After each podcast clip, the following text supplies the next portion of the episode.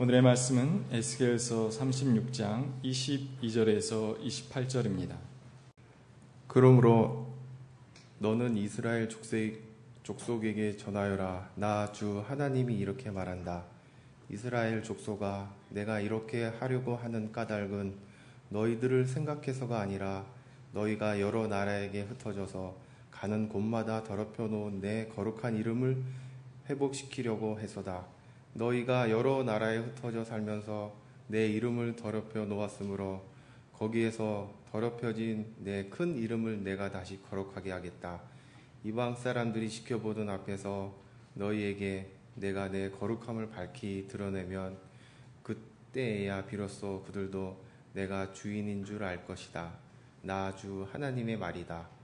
내가 너희를 이방 민족들 가운데서 데리고 나오며 그 여러 나라에서 너희를 모아다가 너희의 나라로 데리고 들어가겠다. 그리고 내가 너희에게 맑은 물을 뿌려서 너희를 정결하게 하며 너희의 온갖 더러움과 너희가 우상들을 섬긴 모든 더러움을 깨끗하게 씻어주며 너희에게 새로운 마음을 주고 너희 속에 새로운 영을 넣어주며 너희 몸에서 돌같이 굳은 마음을 없애고 살갗처럼 부드러운 마음을 주며 너희 속에 내 영을 두어 너희가 나의 모든 윤례대로 행동하게 하겠다. 그러면 너희가 내 모든 규례를 지키고 실천할 것이다. 그때에는 내가 너희 조상에게 준 땅에서 너희가 살아서 너희는 내 백성이 되고 나는 너의 하나님이 될 것이다. 이는 하나님의 말씀입니다. 아, 오늘이 6.25 전쟁 발발한 지 67년이 되는 날입니다. 정말 긴 세월 분단 체제 속에 우리들이 살아왔습니다. 아, 그렇게 긴 세월이 흘러가는데도 여전히 우리는 분단 상황을 극복하지 못한 채 오늘도 어려움 속에 지나고 있습니다. 아, 유럽이 테러의 공포 속에 아, 그렇게 어, 어찌할 바를 몰라 방황하고 있다고 한다면 아, 지금 우리나라는 언제든 터질 수 있는 전쟁, 아, 전쟁이 없으면 좋겠지만 일어날 수도 있다고 하는 불길한 느낌 속에 사람들은 두려움을 느끼고 있습니다. 아, 북한이 핵무기를 개발했고요. 미사일 실험을 자꾸 하고요. 전쟁의 위협을 높여가고 있고 아, 거기에 대응하기 위해서 우리는 한미 연합작전 연습을 자꾸 하면서 한반도의 정, 전쟁 연습이 점점 강화 되고 있습니다. 이런 현실을 보면서 저는 1656년에 박봉우 시인이 썼던 휴전선이라고 하는 시를 자꾸만 떠올리게 됩니다. 아마 여러분도 들어보셨을 겁니다. 산과 산이 마주 향하고 믿음이 없는 얼굴과 얼굴이 마주 향한 항시 어둠 속에서 꼭 한 번은 천둥 같은 화산이 일어날 것을 알면서 이런 자세로 꽃이 되어야 쓰는가? 시인은 그런 말로 휴전선이라고 하는 시를 시작하고 있습니다. 분단 상황을 떠올리면서 시인은 진절이 치듯 이렇게 노래합니다. 언제 한 번은 불고야 말 독사의 혀같이 징그러운 바람이요. 이 땅에 어쩌면 전쟁의 광풍이 불어올는지도 모른다고 하는 두려움이 시인으로 하여금 그런 식구를 낳도록 만든 것 같습니다. 언제쯤 되면 이 땅에 그 징그러운 바람이 잦아들고 천둥을 예감케 하는 불안한 느낌이 언제나 쓰러지게 될는지요. 우리는 그날을 학수 고대하고 있습니다. 주전 8세기 아, 아시리아에 의해서 이 지중해 세계가 전쟁에 휩쓸리고 있을 때 하나님의 영에 사로잡힌 예언자들은 전쟁이 없는 세상에 꿈을 꾸었습니다. 그리고 그것을 노래했습니다. 주님께서 민족들 사이의 분쟁을 판결하시고 묻 백성 사이의 갈등을 해결하실 것이다. 세상의 주인은 역사의 주인은 저 아시리아 같은 강대국이 아니라 결국은 하나님이 분쟁을 조정하실 것이다. 그날이 되면 그들이 칼을 쳐서 보습을 만들고 창을 쳐서 낫을 만들 거라고 예언자들은 노래했습니다. 그리고 더 이상 나라와 나라가 칼을 들고 서로를 치지 않는 세상. 더 이상 군사 훈련을 하지 않은 세상 그런 때가 열릴 거라고 이야기합니다. 여러분 이것은 세상 물정 모르는 사람들의 어처구니 없는 꿈처럼 들리지만 그러나 이런 어처구니 없는 꿈이라도 꾸지 않는다고 한다면 우리가 이 땅에 드리워져 있는 공포를 어떻게 극복하며 살 수 있겠습니까? 정치가들은 언제나 현실적인 사고를 하는 사람들입니다. 그러기에 그들은 현실에 적합한 선택을 하며 삽니다. 그러나 하나님을 믿는 사람들은 현실적 사고를 하는 사람들이 아니라 하늘의 뜻이 무엇인지를 늘 여쭈어가면서 하나님이 오늘 우리에게 요구하시는 삶이 무엇인지를 꿈꾸고 내다보는 사람들이라고 말해야 할 겁니다. 역사의 종말의 빛으로 우리를 바라보는 것이 하나님 믿는 사람들이 하는 일이라 하는 말씀입니다. 종말은 시간 저편 어딘가에서 우리에게 닥쳐오고 있는 현실이 아니라 순간순간마다 우리의 삶 속에 언습하는 현실입니다. 종말의 빛 속에 산다고 하는 것은 두려움 속에 살라고 하는 말이 아니라 마침내 하나님의 의가 승리하는 최후의 승리를 내다보면서 그 승리의 빛 가운데 오늘의 삶을 의미 있게 살아감을 의미합니다. 바로 이것이 기독교인들이 살아내야 하는 종말론적인 삶입니다. 여러분, 믿음을 따라 산다는 것은 현실 논리에 굴종하고 사는 것 아니라 하나님 나라의 꿈에 지펴 사는 것입니다. 칼을 쳐서 보습을 만들고 창을 쳐서 낫을 만드는 세상은 그런 꿈을 포기하지 않는 사람들을 통하여 열리게 되어 있습니다. 우리가 그런 꿈을 포기하는 순간 그런 세상은 저 멀리로 멀어질 수밖에 없습니다. 이것이 성경이 우리에게 주는 교훈입니다. 믿음을 연금술에 빗대어 설명하는 사람들이 있습니다. 아시다시피 연금술이란 철이나 굴이나 납 따위의 흔한 금속을 화학적 공정을 거쳐 금이나 은과 같은 귀금속으로 바꾸어내고 싶은 인간의 오랜 꿈이 그 속에 담겨 있습니다.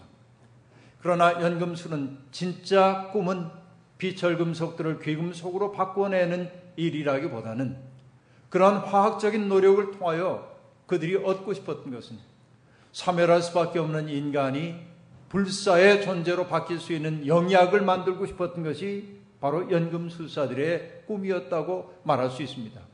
그것은 정말 어처구니 없는 꿈이었습니다. 하지만 그런 연금술사들의 노력을 통하여서 화학이 발전했고 과학이 발전했음을 우리는 부인할 길이 없습니다. 바로 꿈이 만들어내고 있는 현실입니다.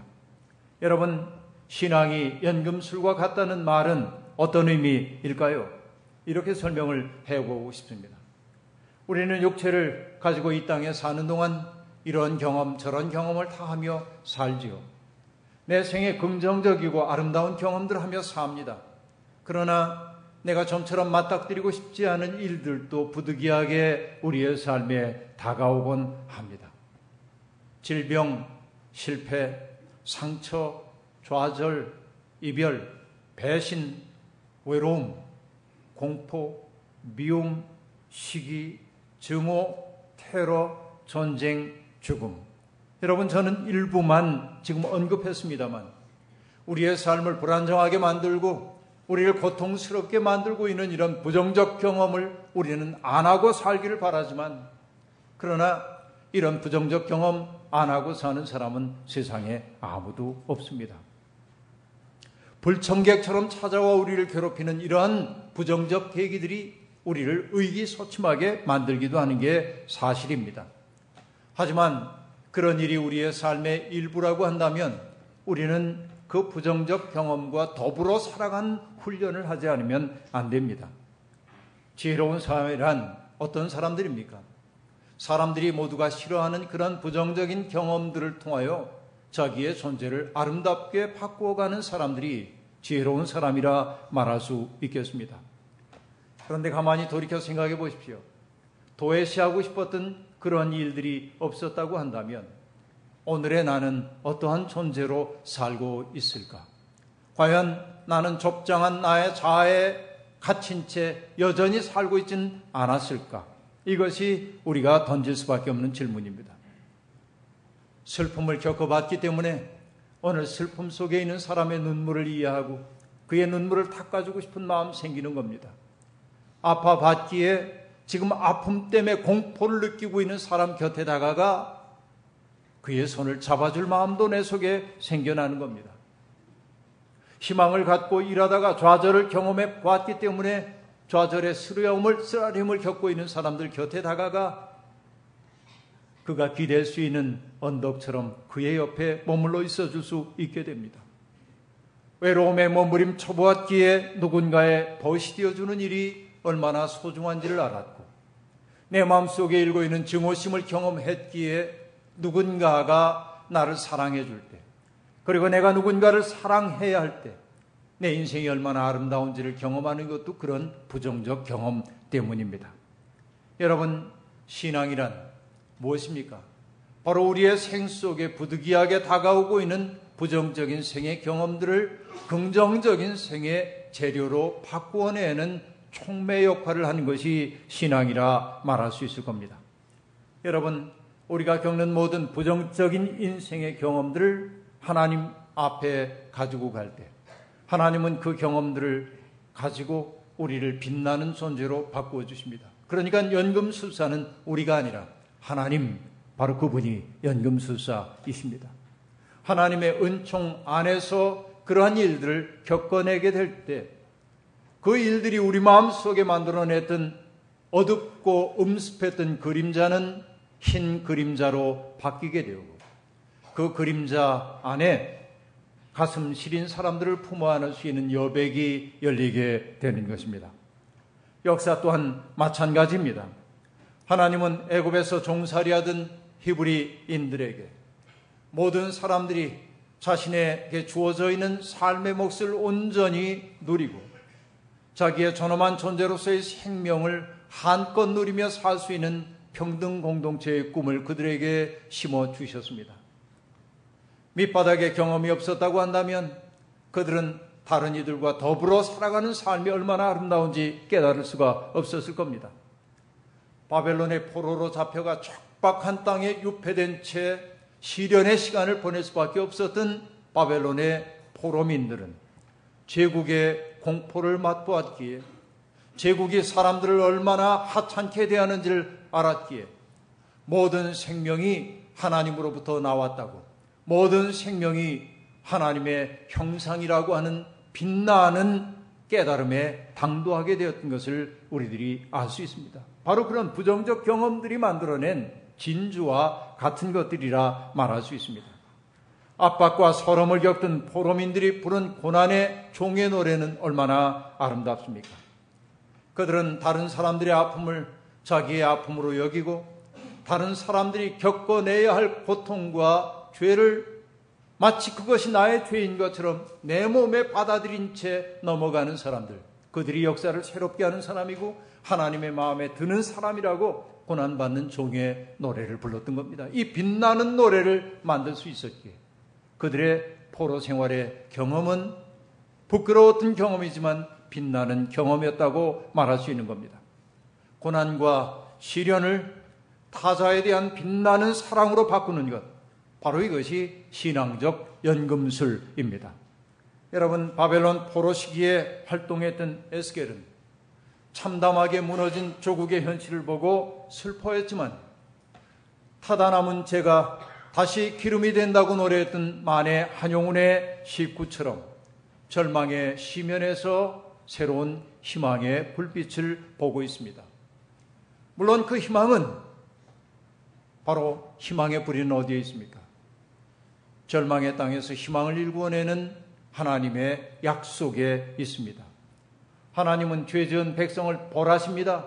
하지만 징벌 그 자체가 목적이 아니라 벌을 통하여 그들을 새로운 존재로 회복시키기 위해 징계하시는 분이십니다. 하나님은 이스라엘이 심판받을 수밖에 없는 이유를 그들에게 일깨워 주십니다. 그것은 두 가지였습니다. 첫 번째는 뭐냐면 죄 없는 사람들의 피를 흘려 그 땅을 더럽힌 죄. 이것이 이스라엘이 심판받을 수밖에 없는 원인이었어요. 두 번째는 우상들을 숭배함으로 말미암아 그 땅을 더럽힌 죄 두 가지 죄입니다. 하나는 무죄한 사람들의 피를 흘린 죄, 또 하나는 우상을 숭배한 죄. 그런데 그 죄를 일컫는 말에 공히 들어가고 있는 단어가 있습니다. 더럽혔다 라고 하는 말입니다. 부정하게 되었다 라고 하는 말입니다. 그것은 여러분 예언자 에스겔이 제사장 가문 사람이었기 때문에 거룩함에 대해서 누구보다도 민감한 사람이었기 때문에 더럽혀짐에 대한 죄를 더럽힘으로 얘기하고 있는 거예요. 더럽혀진 존재들 말이죠. 그것이 하나님의 징계를 가져왔다고 성경은 그렇게 이야기하고 있습니다. 하나님은 바로 그런 땅에 당신의 분노를 쏟아 부으실 수밖에 없었다는 것입니다. 그런데 여러분 아시죠? 우상을 숭배하는 일과 무지한 사람의 피를 흘리는 일은 둘이 아니라 하나라는 사실 말입니다. 사람들이 우상을 숭배하는 까닭은 무엇일까요? 자기의 욕망을 극대화하고 싶은 마음 때문에 그렇습니다. 우리가 아는 야훼 하나님은 성소에서 우리가 만나고 있는 하나님은 어떤 분입니까? 늘 그 시선이 고통받는 사람들을 향하고 있습니다. 사회적 약자들을 향하고 있습니다. 히브리인들의 신음소리를 당신의 나라가 임하소서라는 기도로 들으신 분이 하나님이기 때문에 그렇습니다. 그 하나님은 당신을 믿는다고 고백하는 사람들에게 당신과 똑같은 시선과 마음을 가지고 세상을 살아야 한다고 말씀하십니다. 그런데 여러분, 그런 하나님의 뜻은 우리의 욕망의 문법과 서로 배척적 관계에 있음을 우리는 알고 있습니다. 욕망은 독점을 지향하는데 하나님은 우리에게 나눔을 실천하라 말씀하십니다. 욕망은 우리에게 누군가를 지배하는 게 성공이라고 말하는데 하나님은 우리에게 사람들을 섬길 줄 아는 게 참 사람의 길이라고 말하고 있습니다. 그래서 사람들은 하나님보다 우상에게 매력을 느낍니다. 왜냐하면 우상은 우리에게 도덕적 삶을 요구하지 않기 때문에 그렇습니다. 자기 희생을 요구하지 않기 때문에 그렇습니다. 욕망은, 우상은 욕망에 해맑게 순종해도 된다고 우리에게 속삭입니다. 그러기에 하나님보다 우상이 때때로 매력적으로 보입니다. 바로 우상을 숭배하고 있는 사람들. 그들은 타자에 대해 폭력적입니다. 타자 배제적입니다. 왜냐하면 자기가 세상의 중심이라고 생각하기 때문에 그렇습니다. 그러나 하나님을 믿는 사람은 자기가 세상의 중심이 아님을 압니다. 하나님이 세상의 중심입니다. 아니, 예수를 믿는 사람들은 또 하나 압니다. 상처받은 어린 양이 우주의 중심임을 압니다. 다시 말하면 세상에 고통을 받는 사람들이야말로 세상에서 가장 존귀히 여김을 받아야 할 사람임을 성경은 우리에게 거듭거듭 보여주고 있는 겁니다. 우상숭배와 피 흘림이 일상이 된 세상을 바라보며 하나님은 분노하십니다. 이것이 에스겔이 우리에게 들려주는 이야기입니다. 그런데 앞서도 말씀드린 것처럼 하나님이 세상을 그렇게 심판하시는 까닭은 심판 그 자체가 목적이 아니라 그들을 회복시켜 새로운 삶을 꿈꾸도록 하기 위해서입니다. 여러분, 하나님은 당신의 백성들을 징계하신 후에 그리고는 마음이 아프셨습니다. 그래서 무뚝뚝한 아버지처럼 이렇게 얘기합니다. 내가 너희들을 모아서 새로운 백성을 만들 거야. 그리고는 이렇게 얘기하죠. 내가 이렇게 하려는 까닭은 너희들을 생각해서가 아니라 너희가 여러 나라에 흩어져서 가는 곳마다 더럽혀 놓은 내 거룩한 이름을 회복시키려고 한다. 그 백성을 하나님이 다시금 구원의 길로 인도하시는 까닭은 너희를 생각해서가 아니라 더러워진 내 이름을 다시 거룩하게 만들기 위해서야 라고 얘기합니다. 이기적이죠. 그런데 여러분, 이 무뚝뚝해 보이는 주님의 말씀 속에 숨겨져 있는 깊은 사랑이 있잖아요. 말씀은 그렇게 하지만 하나님의 마음은 뭡니까? 죄 지은 백성이지만 고통당하고 있는 그 백성 때문에 아파하고 있는 무뚝뚝하여 그 아픔 표현하지는 않지만 아파하고 있는 아버지의 마음이 느껴지지 않습니까? 여러분 이것이 하나님의 사랑입니다. 어느 목사님은 하나님의 사랑은 마치 악어를 닮았다고 얘기합니다. 저도 그 글을 처음 읽으면서 당황했습니다. 악어 그러면 우리가 뭘 생각해요? 악어의 눈물. 그렇죠? 여러분 악어의 눈물이라는 게 자기가 잡은 먹이를 안타까워해서 우는 눈물 아닌지 아시죠? 입을 크게 벌리니까 눈물 나는 건데 그게 악어의 눈물인데 근데 악어의 생태가 그런데 어떻게 하나님을 악어에 비유하나? 그분의 얘기는 이런 겁니다. 이게 생물학적으로 맞는 건지 전 모르겠습니다. 악어는 이빨이 안으로 나 있어서 옥리여서 한 번 문 거는 뱉을 수가 없대네요. 그러니까 악어는 물면 안으로 삼켜야 한답니다. 그래서 그 목사님이 얘기합니다. 하나님 저를 일단 무셨으니 당신 속으로 삼키셔서 내가 당신 안에 흡수 통일되게 하소서 그렇게 말해요. 예? 여러분 믿음을 갖고 산다는 거 하나님에게 흡수 통일되는 것인지도 모릅니다. 그런 사랑이라면 그런 사랑 앞에 나도 삼켜지기를 소망합니다. 여러분 하나님은 택하신 백성을 함부로 버리지 않으십니다. 욕망을 따라 걷다가 더럽힌 주님의 이름을 회복시키기 위해서라도 그 백성을 구원하시는 분이십니다. 그래서 하나님은 세상 곳곳에 흩어져 있던 그 백성들을 모으십니다. 그리고 그들을 데리고 나와 자유와 해방의 새로운 세상으로 인도하십니다. 에스겔이 바라보고 있는 것은 바로 새로운 출애굽입니다. 그러나 새로운 나라를 만들기 전에 먼저 해야 할 일이 있습니다. 더러워진 그들의 마음을 맑은 물로 씻어내는 겁니다. 욕망으로 얼룩져 있었던 그들의 몸과 마음에 밴 더러움의 착취들을 씻어내야 합니다. 정결한 마음 빚어내야 합니다. 그래서 하나님은 맑은 물을 뿌려 그들을 깨끗하게 씻어 주시겠다고 하십니다. 이게 회복의 시작입니다. 그들의 더러워진 마음을 씻어내는 겁니다. 여러분, 예언자 이사야가 했던 그 말 아주 유명한 말인데 세례자 요한이 인용함으로 더 유명해진 얘기가 있죠. 광야에 외치는 자의 소리 얘기 말입니다. 광야에서 주님 오실 길을 닦으라고 예언자는 얘기합니다. 사막에 우리 하나님께서 오실 큰 길을 내라고 얘기합니다. 계곡은 메우고 산과 언덕은 깎아내리고 거친 길은 평탄하게 하고 험한 곳은 평지로 만들라고 얘기합니다. 이게 길닦음에 대한 이야기처럼 들립니다. 그런데 여러분 돌아가신 함석헌 선생님은 이 대목에 나오는 광야는 나무가 자라지 못하는 저 황량한 황야를 일컫는 말이 아니라 민중의 가슴에 생겨난 빈들이라고 해석하고 있습니다. 그 빈들에 자라는 것은 가시나무밖에 없다고 말합니다. 그 가시는 어떻게 자라나게 된 것일까요? 함 선생님의 진단입니다. 사람을 사람으로 대접하지 않는 정치가 그들 가슴에 가시밭을 만들었다는 것입니다.